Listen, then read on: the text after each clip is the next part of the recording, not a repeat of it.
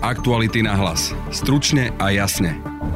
Prečo má Vladimír Putin napriek vojne na Ukrajine a ekonomickej situácii v Rusku medzi svojimi občanmi podporu? O Rusoch sa v podcaste porozprávame s novinárkou Petrou Procházkovou, ktorá sa tejto téme venuje roky a v krajine aj žila. Prostě můžete vycházet do ulic takhle, jak oni to dělají někdy individuálně, ale eh, aby se skutečně Rusové zbouřili, tak jako třeba jsme se bouřili v roce 89, nebo jako se Rusové bouřili v roce 1991, na to prostě opravdu potřebujete lídra, který vám dá nějakou vizi. Ako sa zmenil samotný Vladimír Putin za mesiace vojny? Trpí osamoceností, trpí pocitem, že celý svět se proti němu spiknul, ale že on má pravdu a že on je ten mesiáš, o kterém jednou budou říkat, ano, všichni se mýlili, ale on to, on to věděl správně. No a nakoľko môžu byť pravdivé reči o tom, že ho chce ruská elita zvrhnúť? Pokud máte diktátora, kterého jeho otroci milují, tak se vám špatně svrhává, protože jedna věc je ho odstranit a druhá věc je, co potom s tou společností, která se vám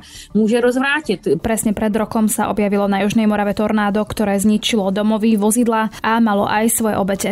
Naša reportérka Monika Vatralová sa bola pozrieť, ako sa zmenila Južná Morava rok po tomto nešťastí. Podľa toho, čo nám hovorili niektorí miestni a aj starostovia, tak už viac ľudí uvažuje nad tým, že ako si poistiť tú svoju nehnuteľnosť zraniteľnosť, aby to mali akože dostatočne kryté. V druhej téme podcastu sa s ňou rozprávala Denisa Žilová. Práve počúvate podcast Aktuality na hlas a moje meno je Denisa Hopková.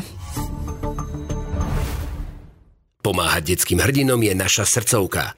Pridajte sa k nám. Srdce pre deti.sk Aktuality na hlas. Stručne a jasne. O tom, ako vnímajú Rusi Vladimíra Putina, o samotnom ruskom prezidentovi a o tom, čo sa môže stať, sa budem teraz rozprávať s českou novinárkou Petrou Procházkovou, ktorá píše pre Český denní Gen. O Rusku píše viac ako 25 rokov a v Rusku aj žila. Pani eh, Procházková, vy vlastne teda to Rusko, ako som už spomínala, poznáte, píšete o ňom roky. Tá vojna trvá už viac ako 100 dní.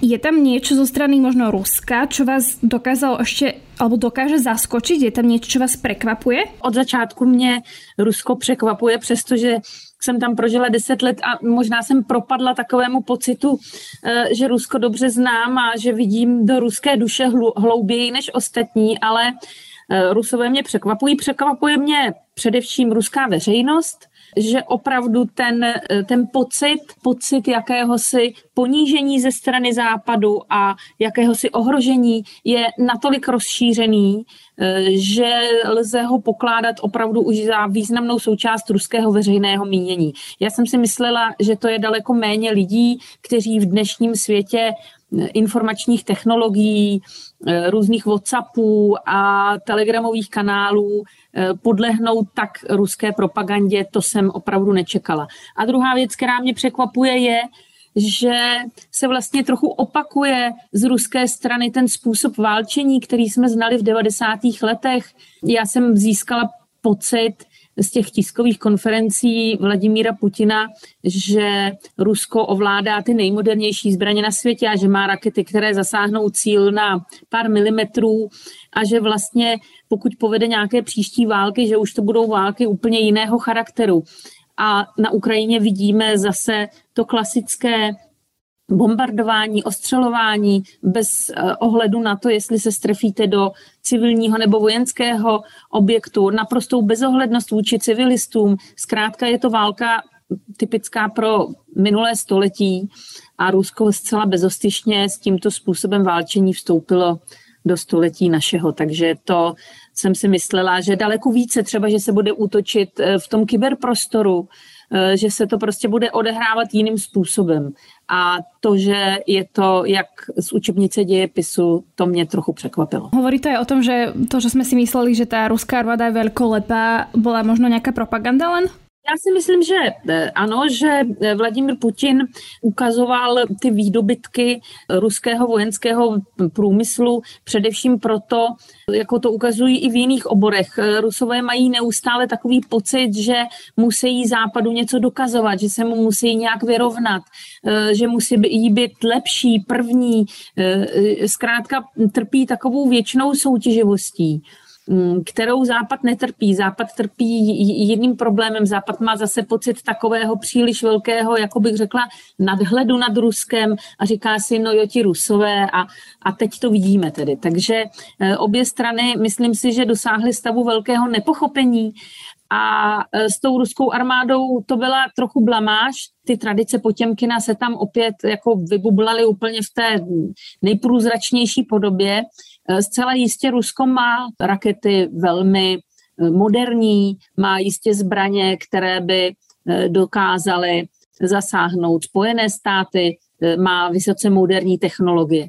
Ale má jich málo. Je to odvěká bolest Ruska.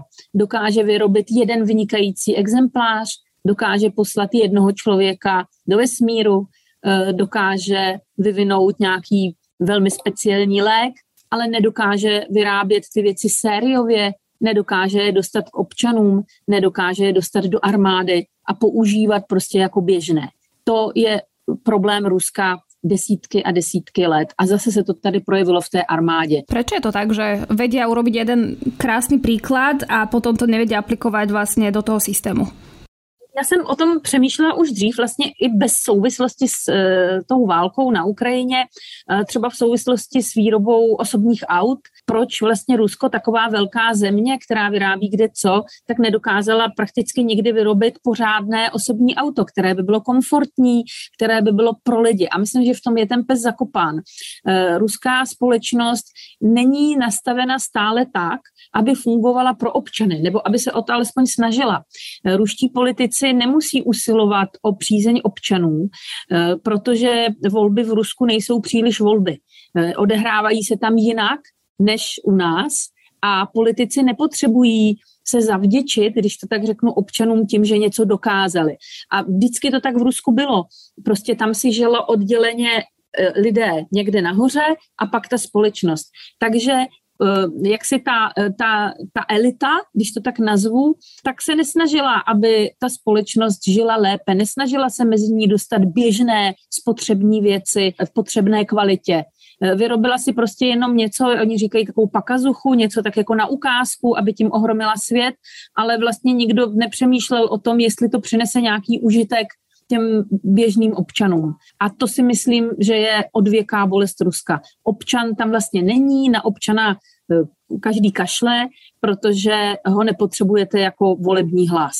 A tím pádem mm, vlastně i pak jste schopni poslat své vojáky ve stařičkých tancích na frontu s tím, že se stanou velmi snadnou obětí eh, toho vašeho protivníka.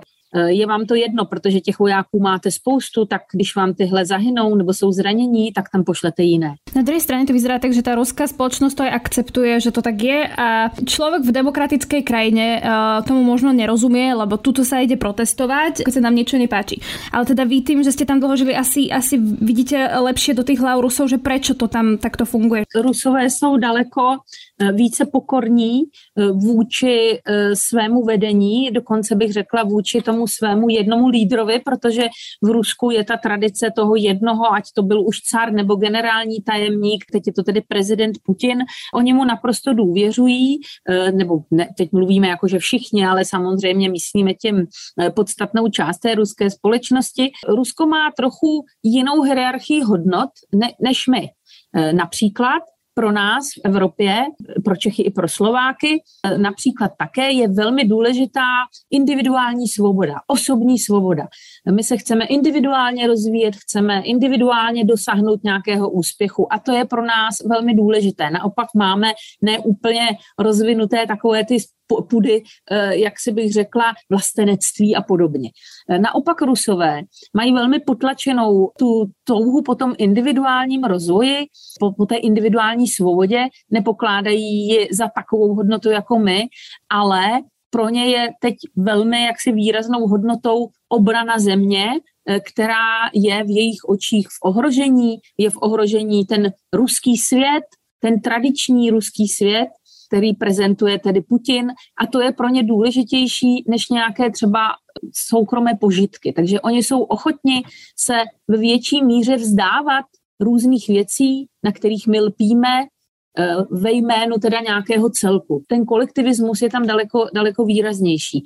A tím pádem se těmi lidmi snáze manipuluje. Kolektiv se snáze řídí než eh, skupinky různých individualit s těmi to máte hrozně složité. A proto si myslím, že Rusko je i ochotno toto snášet. Ale zase byly tam různá období, kdy Rusové vycházeli do ulic, především mladí Rusové byli velmi aktivní, eh, v roce 2011, ještě naposledy, to bylo velké prostě takové hnutí, kdy lidé fakt jako chodili do ulic a protestovali.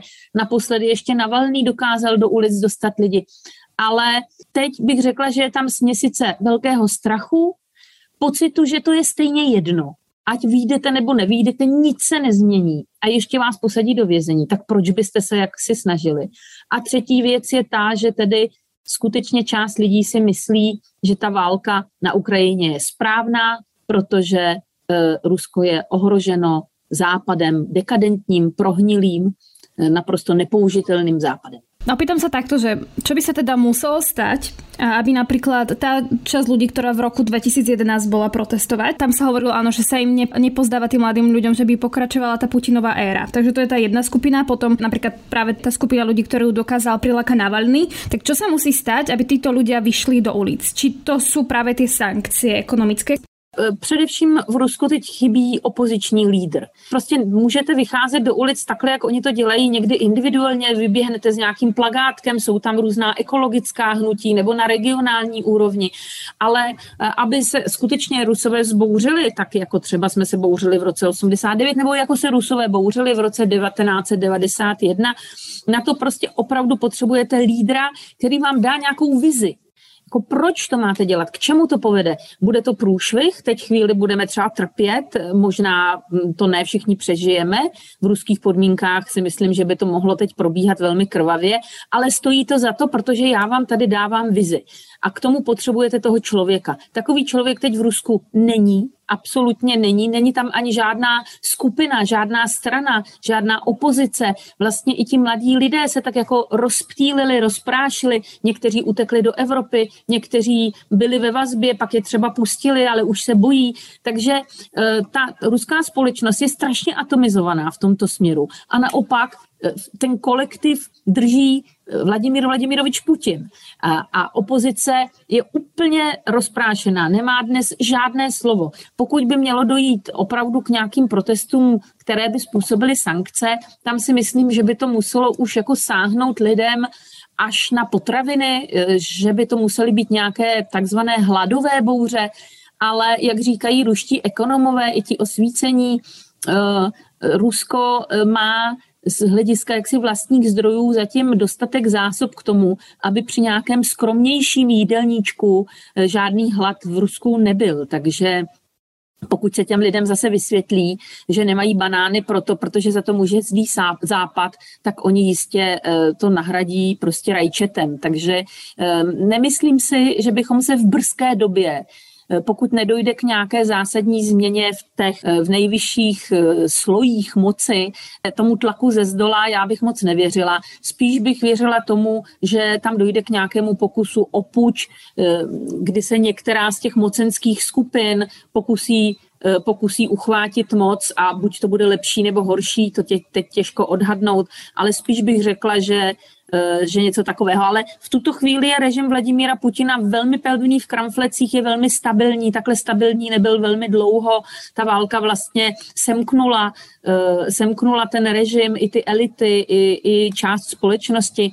Takže na nějaké lidové hnutí to teď nevypadá. Vy se pravidelně pýtate v rozhovoroch, které robíte například s ruskými intelektuálmi alebo ľuďmi, na to, že v čom spočívá podstata konfliktu Ruska a Západu a v čom spočíva tá zášť uh, Ruská voči západu? Už ste teda našli tu odpoveď na to, že v čom spočívá ta podstata konfliktu? Myslím si, že částečně, tak my v tom ještě pokračujeme v těch rozhovorech, ale eh, skoro vždycky se ti respondenti vracejí do historie, dávné či nedávné a ukazují na to, jak se formovala ruská společnost a zdůrazňují, že se formovala jiným způsobem eh, než, eh, než evropská. Že prostě ruská historie se velmi odlišuje a navíc tam tedy došlo v roce 1917 k obrovskému prostě přerušení toho vývoje a mnozí tvrdí, že od toho roku tedy ta propast mezi Evropou a e, Ruskem se, se zvětšuje.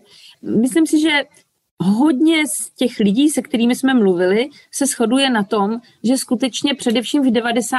letech se Západ choval trošku jako moudřejší a bohatší e, starší bratr, který přijede za tím mladším, umolousaným, chudým z nějaké Ameriky, prostě na východní Slovensko a začne mu vysvětlovat, Eh, proč se má tak špatně a tak trošku mu udrolí ze svého bohatství, ale ne moc, poučuje ho a pak zase odjede. Tak eh, Rusové už předtím trpěli kolektivní depresí z toho, že jsou izolovaní, když už trochu tušili, že, se, že žijí v tom sovětském svazu eh, tak, jak žijí a že zbytek světa žije jinak, tak začali mít obrovské deprese, byli z toho nešťastní a v 90. letech se to změnilo podle mě v takový pocit kolektivní, kolektivního komplexu. Jak je to možné, že my, země, která poslala člověka do vesmíru, neumíme udělat mikrovlnou troubu? Jak je to možné, že ta naše auta, v kterých jsme jezdili a mysleli jsme si, že jsou tak fajn, jsou o tolik horší než ty staré západní ojetiny, kterých bylo plné Rusko.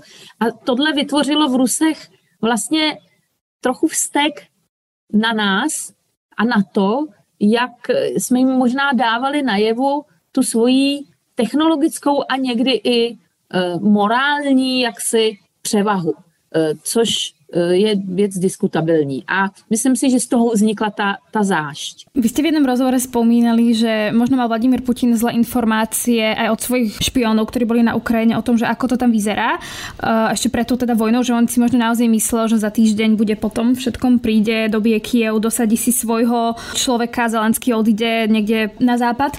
No, že ono sa to nestalo a teda mňa zaujíma, že ak by mal podľa vás Vladimír Putin naozaj skutočné informácie, ak by napríklad nedostal zle, ak teda si toto myslíte, že sa naozaj teda mohlo stať, tak že či by ten, ten konflikt vôbec teda nezačal, napríklad Vladimír Putin? Já si myslím, že by začal v jiné, v jiné podobě, že by se Putin omezil masivním útokem na ta východní území. Ostatně to vidíme teď. Odehrávalo by se to, co vidíme teď. Eh, pravděpodobně by se nezdráhal ani eh, těch raketových útoků na eh, ukrajinská města s tím, že by to odůvodňoval tím, že likviduje ty, ty vojenské cíle. Ale co by asi neudělal, to je ten zcela ostudný a vlastně tragikomický útok na Eh, který se mu vůbec nepovedl, který vedl jenom k obrovským tragédiím, ale nepřinesl Rusku vůbec žádný územní úspěch ani jiný úspěch. Tak toto si myslím, že by, že by neudělal, že by postupoval jinak, že by soustředil veškeré ty síly na tu východní pozemní frontu a ten zbytek Ukrajiny by pravděpodobně byl cílem raketových útoků. Ale ty informace skutečně měl pravděpodobně špatné a kdyby je měl dobré, tak by, eh, tak by postupoval eh, postupoval jinak, ale zaútočil by pravděpodobně také. Ako sa podľa vás Vladimír Putin zmenil za tie mesiace vojny? Jednak aj preto, že napríklad Američania mali celkom presné informácie o tom, čo sa má stať na Ukrajine, takže vlastne z jeho okolia teda niekto donášal. Či je viac paranoidný, respektíve ako asi premýšľa Vladimír Putin teraz? Hodně radikalizoval. On už v období té covidové pandemie eh, se hodně izoloval. Eh, u Putina je takový jeden charakteristický rys, který má ale od počátku té doby, kdy ho vlastně sledujeme od toho roku 2000, Eh, on je velmi soustředěn na sebe sama, má velmi zbytnělé ego, má rád své tělo, eh, skutečně jako fyzicky, eh, velmi se snažil vždycky dobře vypadat, podnikl několik plastických operací a když to ještě bylo možné, tak se rád slíkal do půl těla a ukazoval, jaké má svaly. Je to, je to narcisistní typ s takovými hm, sociopatickými až psychopatickými sklony a u těchto lidí, jak říkají odborníci, eh, je velmi eh, ta, ta izolace, izolace od eh, svého okolí, které považují za nepřátelské, poměrně typická. A myslím si, že se to zhoršilo, že je, ano, je paranoidní, určitě má větší strach o svůj život, protože určitě ví, že se časem najde někdo, kdo usoudí, že pro Rusko by bylo lepší, kdyby Vladimír Putin nebyl. Proto se zúžil ten okruh lidí, se kterými on se stýká. Občas ho někde vidíme naživo, Eh, předcházejí tomu obrovské přípravy a bezpečnostní opatření a je to velmi zřídka kdy. Trpí osamoceností, trpí pocitem, že celý svět se proti němu spiknul, ale že on má pravdu a že on je ten mesiáš, o kterém jednou budou říkat, ano, všichni se mýlili, ale on to, on to věděl správně. Tak eh, propadá do těchto těch vlastních bludů a to je samozřejmě hrozně nebezpečné. Doufejme jenom, že to jeho okolí eh, to pozoruje také a že ne všichni tam takhle zešílili. To sa napríklad teda veľakrát spomínalo pri Vladimirovi Putinovi, už sa objavovali také špekulácie, že už ho chcú vymeniť, už sa menoval nejaký, kto by mohol byť za Vladimira Putina, že oligarchom sa napríklad nepáči aj to, že sú odstrihnutí od svojich bohatstiev, ktoré mali vo svete. Čo z toho podľa vás môže byť pravda? Že či naozaj sa tam ho niekto pokúša zvrhnúť, že či to tam naozaj e, má Putin nahnuté, keď to takto poviem ľudovo, jsou eh, v té ruské elitě skupiny, budou i v armádě, budou i v tajných službách, tam nejsou žádní hloupí lidé, eh, budou, budou tedy skupiny, které by raději na místě Vladimíra Putina viděli někoho jiného. Ale je tady jedna důležitá věc, eh, a to, že Putin má skutečně vysokou podporu obyvatelstva.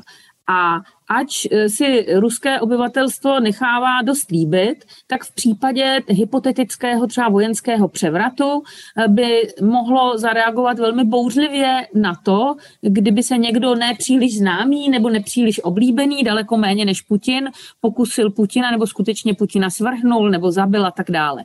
A pokud máte diktátora, kterého jeho otroci milují, tak se vám špatně svrhává, protože by jedna věc je ho odstranit a druhá věc je, co potom s tou společností, která se vám může rozvrátit. Panuje tady strach například z rozpadu Ruska, pokud by došlo k takovému převratu, že by některé regiony začaly vyhlašovat nezávislost, chtěli by se odtrhnout od Moskvy, že by se prostě celé Rusko začalo sypat pod rukama. Myslím si, že tento strach z tohoto vývoje eh, brzdí i ty snahy Eh, nějakým způsobem eh, Putina třeba odstranit. A že nakonec to, že všichni s ním hrají tu hru, to vidíme i lidé jako uh, Lavrov, Šojgu, uh, to jsou veřejné, Dmitry Medvěděv, člověk, který patřil mezi umírněné, tak ten, co teď vypouští, to jsou naprosto fašistické, uh, fašistické, agresivní uh, prostě výlevy člověka, který to nemůže mít v hlavě v pořádku, když to řeknu tak lidově.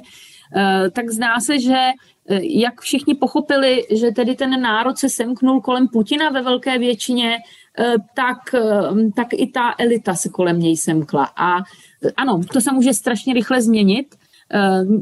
Může se objevit někdo, kdo nabídne Rusům něco lepšího, důstojného, ale zároveň lepšího a pak, pak se to veřejné mínění velmi rychle může změnit a ty, ty takové ty buňky té, té svobodomyslnější společnosti v Rusku jsou. Takže ano, je tam ten potenciál je, ale je teď zašlapán hluboko pod zem. Posledná otázka. Někteří prirovnávají Rusko k Severnej Koreji. Niektorí zase hovoria, že je to absolútne prehnané. Ale opýtam sa teda inak, kam až sa podľa vás môže tá situácia v Rusku posunúť? Já si myslím, že bude eh, se jaksi utužovat, ale přece jenom Rusko je obrovitánská země eh, s strašně dlouhými hranicemi, eh, kterou úplně izolovat od světa není tak jednoduché jako Severní Koreu. A za druhé, Rusko pořád se zdráhá sáhnout k takovým těm drastickým omezením, jako že by třeba úplně vypnulo internet, jo? Že, to, že, že by prostě lidé vůbec nemohli, nemohli na žádné sítě. Ruso Rusové se snaží budovat trochu jiný svět eh, a k tomu směřují. A to je velký ruský svět s našimi přáteli, Čínou, eh, Venezuelou a podobně, Iránem a tak dále. To bude, to bude tedy ten svět proti tomu zahnívajícímu západu. A v rámci tohoto světa eh, budou tedy panovat ty, ty, ty svobody, eh, které tento svět eh, tak nějak jako má společné. Ano, mohlo by se to dostat na takovou tu podobnou úroveň výrazných osobních nesvobod, spoustu věcí není dovoleno, spoustu věcí je zakázáno. Na druhou stranu, když se v Teheránu projdete po obchodech, můžete si koupit, co chcete a na sociální sítě se také dostanete. Takže nikoli v Severní Korea, ale spíš něco mezi Iránem a Čínou, to je to, k čemu Rusko pravděpodobně směřuje a snaží se získat, eh, získat postavení regionální velmoci, ale tam si myslím, že tvrdě narazí na Čínu, takže ono to není tak úplně jednoduché a nejde jenom o souboj Ruska se Západem, hrají tam roli ještě daleko eh, jiné velmi silné vlivy, takže ono, jak, jak to půjde dál, já si myslím, že to jenom hvězdáři teďka můžou vědět, že opravdu tam hraje tolik věcí roli, které se stanou, nestanou, někdo onemocní, zakopne, eh, umře, i jako jisté jednotlivosti, ke kterým může dojít a my je nemůžeme předvídat, tak mohou změnit eh, vývoj dějin, takže kromě toho, že samozřejmě jsem z té války nešťastná, tak jsem strašně zvědavá. Tak budeme to určite sledovať aj my, ale na teraz ďakujem reportérke, ktorá pracuje v Českom denníku N a dlhodobo sleduje dianie v Rusku Petre Procházkovej. Ďakujem pekne. Ďakujem vám, Aktuality na hlas. Stručne a jasne.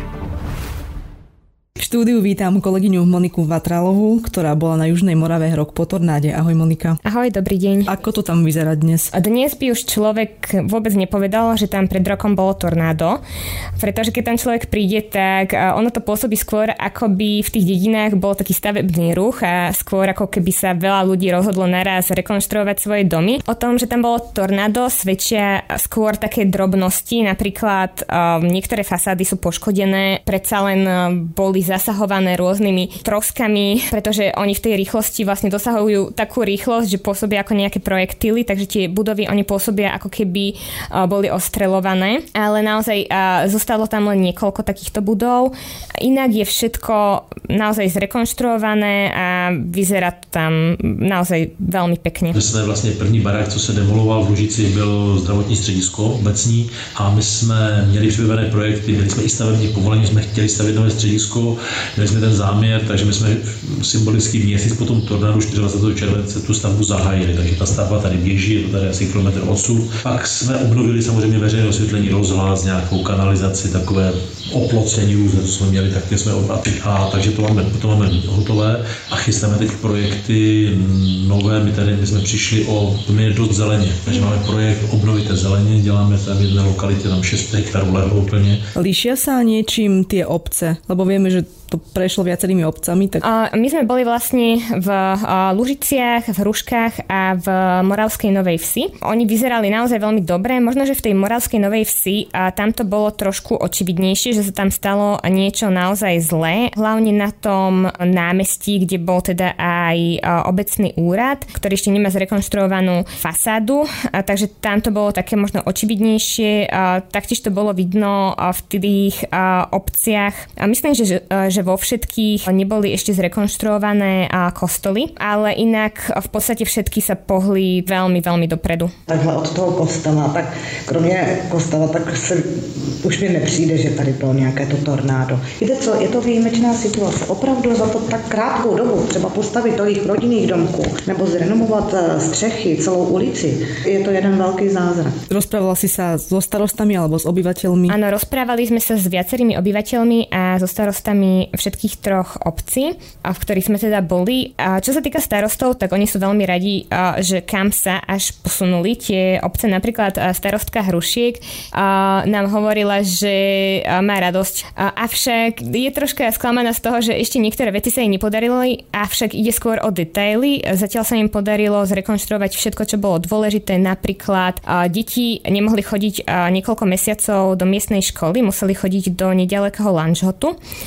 a dnes už túto školu navštevujú, aj samozrejme materskú školu a treba tam porobiť už, čo sa týka školy, len niekoľko drobných zmien vo vnútri. Děti, jak ze základní školy, tak z materské se vrátili už v únoru. Od mm-hmm. začátku února už nám chodili do školy. Školka byla celkově zrekonstruovaná, firma Metrostav, jako ta se vyznamenala, ta dokonce zvládla za tu dobu e, instalaci rekuperace, což bylo skvělé a děti mm-hmm. mají celkově zrekonstruovanou budovu, včetne interiéru. Stihli sa tie všetky budovy, ktoré boli zničené, zrekonštruovať, alebo sú nejaké budovy, ktoré nie sú zrekonštruované? Nájde sa tam pár výnimiek, ktoré nie sú zrekonštruované, ale väčšinou všetko, čo bolo a, zničené a, a ľudia to chceli zrekonštruovať, aj zrekonštruovali.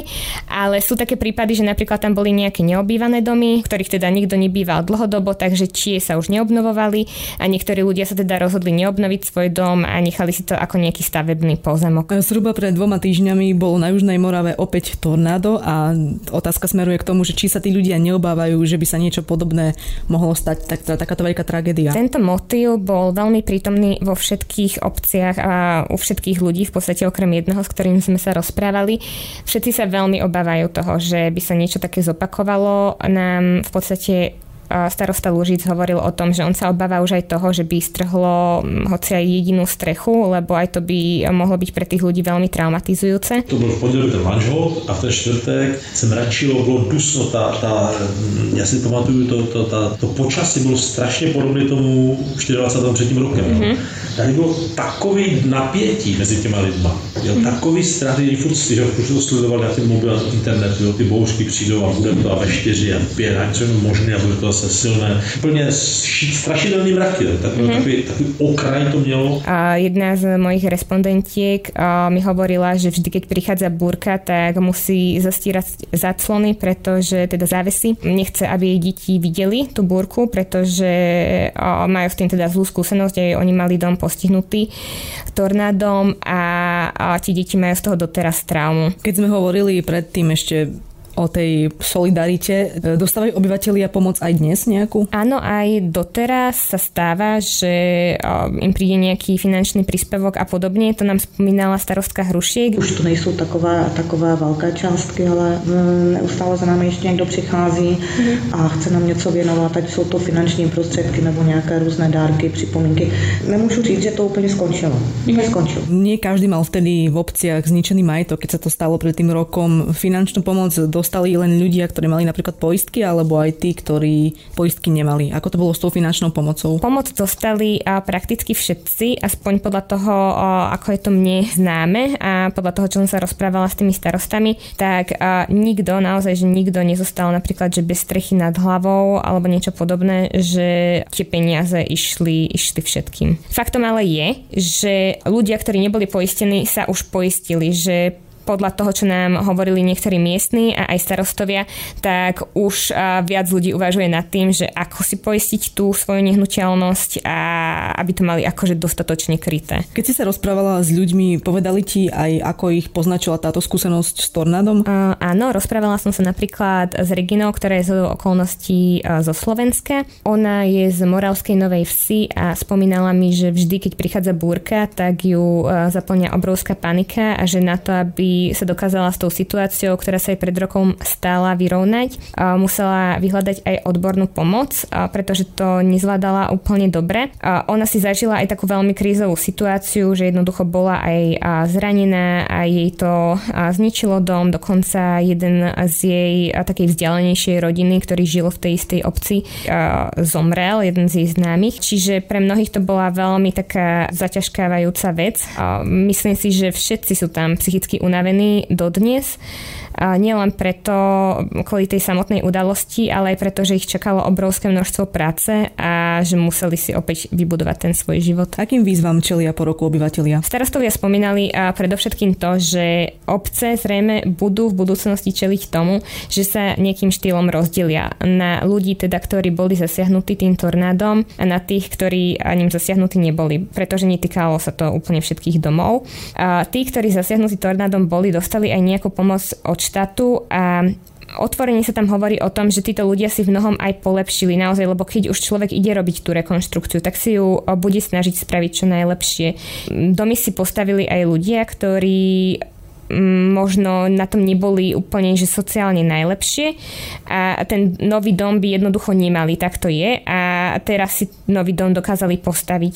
Toho sa obávajú tí starostovia, že jednoducho v budúcnosti im to bude, že si to budú nejak navzájom vyčítať a podobne. Ještě, ještě není tady ten efekt, nebo ještě nezačal v plné míře, ale ta, ta nasažená část té dědiny bude zavíjet těm lidem, že to mají a že dostali peníze no. od toho, od toho. Takže to, to tady bude. Starostka z Hrušiek, jej dom tiež bol bol veľmi zasiahnutý tornádom a ona 8 mesiacov vlastne nemohla v ňom ani bývať, tak si tiež prerobila ten dom a hovorila o tom, že ona by si to hoci kedy vymenila s niekým, kto má teda to staré, ale to, čo si nejakým štýlom kultivoval celý život a dával si to dokopy a že nie je to niečo, čo teraz musel rýchlo zmeniť zo dňa na deň a že to nie je dôvod teraz na radosť, že ona si niečo prerobila, že jednoducho hoci kedy by si to menila. Čiže radšej by tí ľudia bývali vo svojom pôvodnom dome alebo byte ako v nejakom novom? Nechcela by som to úplne že generalizovať, ale uh, myslím si, že aspoň z toho, čo hovorila tá starostka, tak uh, mnohí to zrejme tak vnímajú. Že sú nejakým spôsobom citovo naviazaní. A aj na to. Na to, že dlho budovali. Áno, áno. Áno. Ďakujem, to bola Monika Vátralová. A ja ďakujem, prajem pekný deň. Aktuality na hlas. Stručne a jasne. Srdce pre deti už viac ako 15 rokov odstraňuje bariéry vo vzdelávaní. Pridajte sa k nám. Srdce pre deti.sk Aktuality na hlas. Stručne a jasne. Na dnešnom podcaste spolupracovali Matej Ohrablo, Monika Vatralová a Denisa Žilová. Od mikrofónu sa lúči a pekný víkend želá Denisa Hopková. Aktuality na hlas. Stručne a jasne.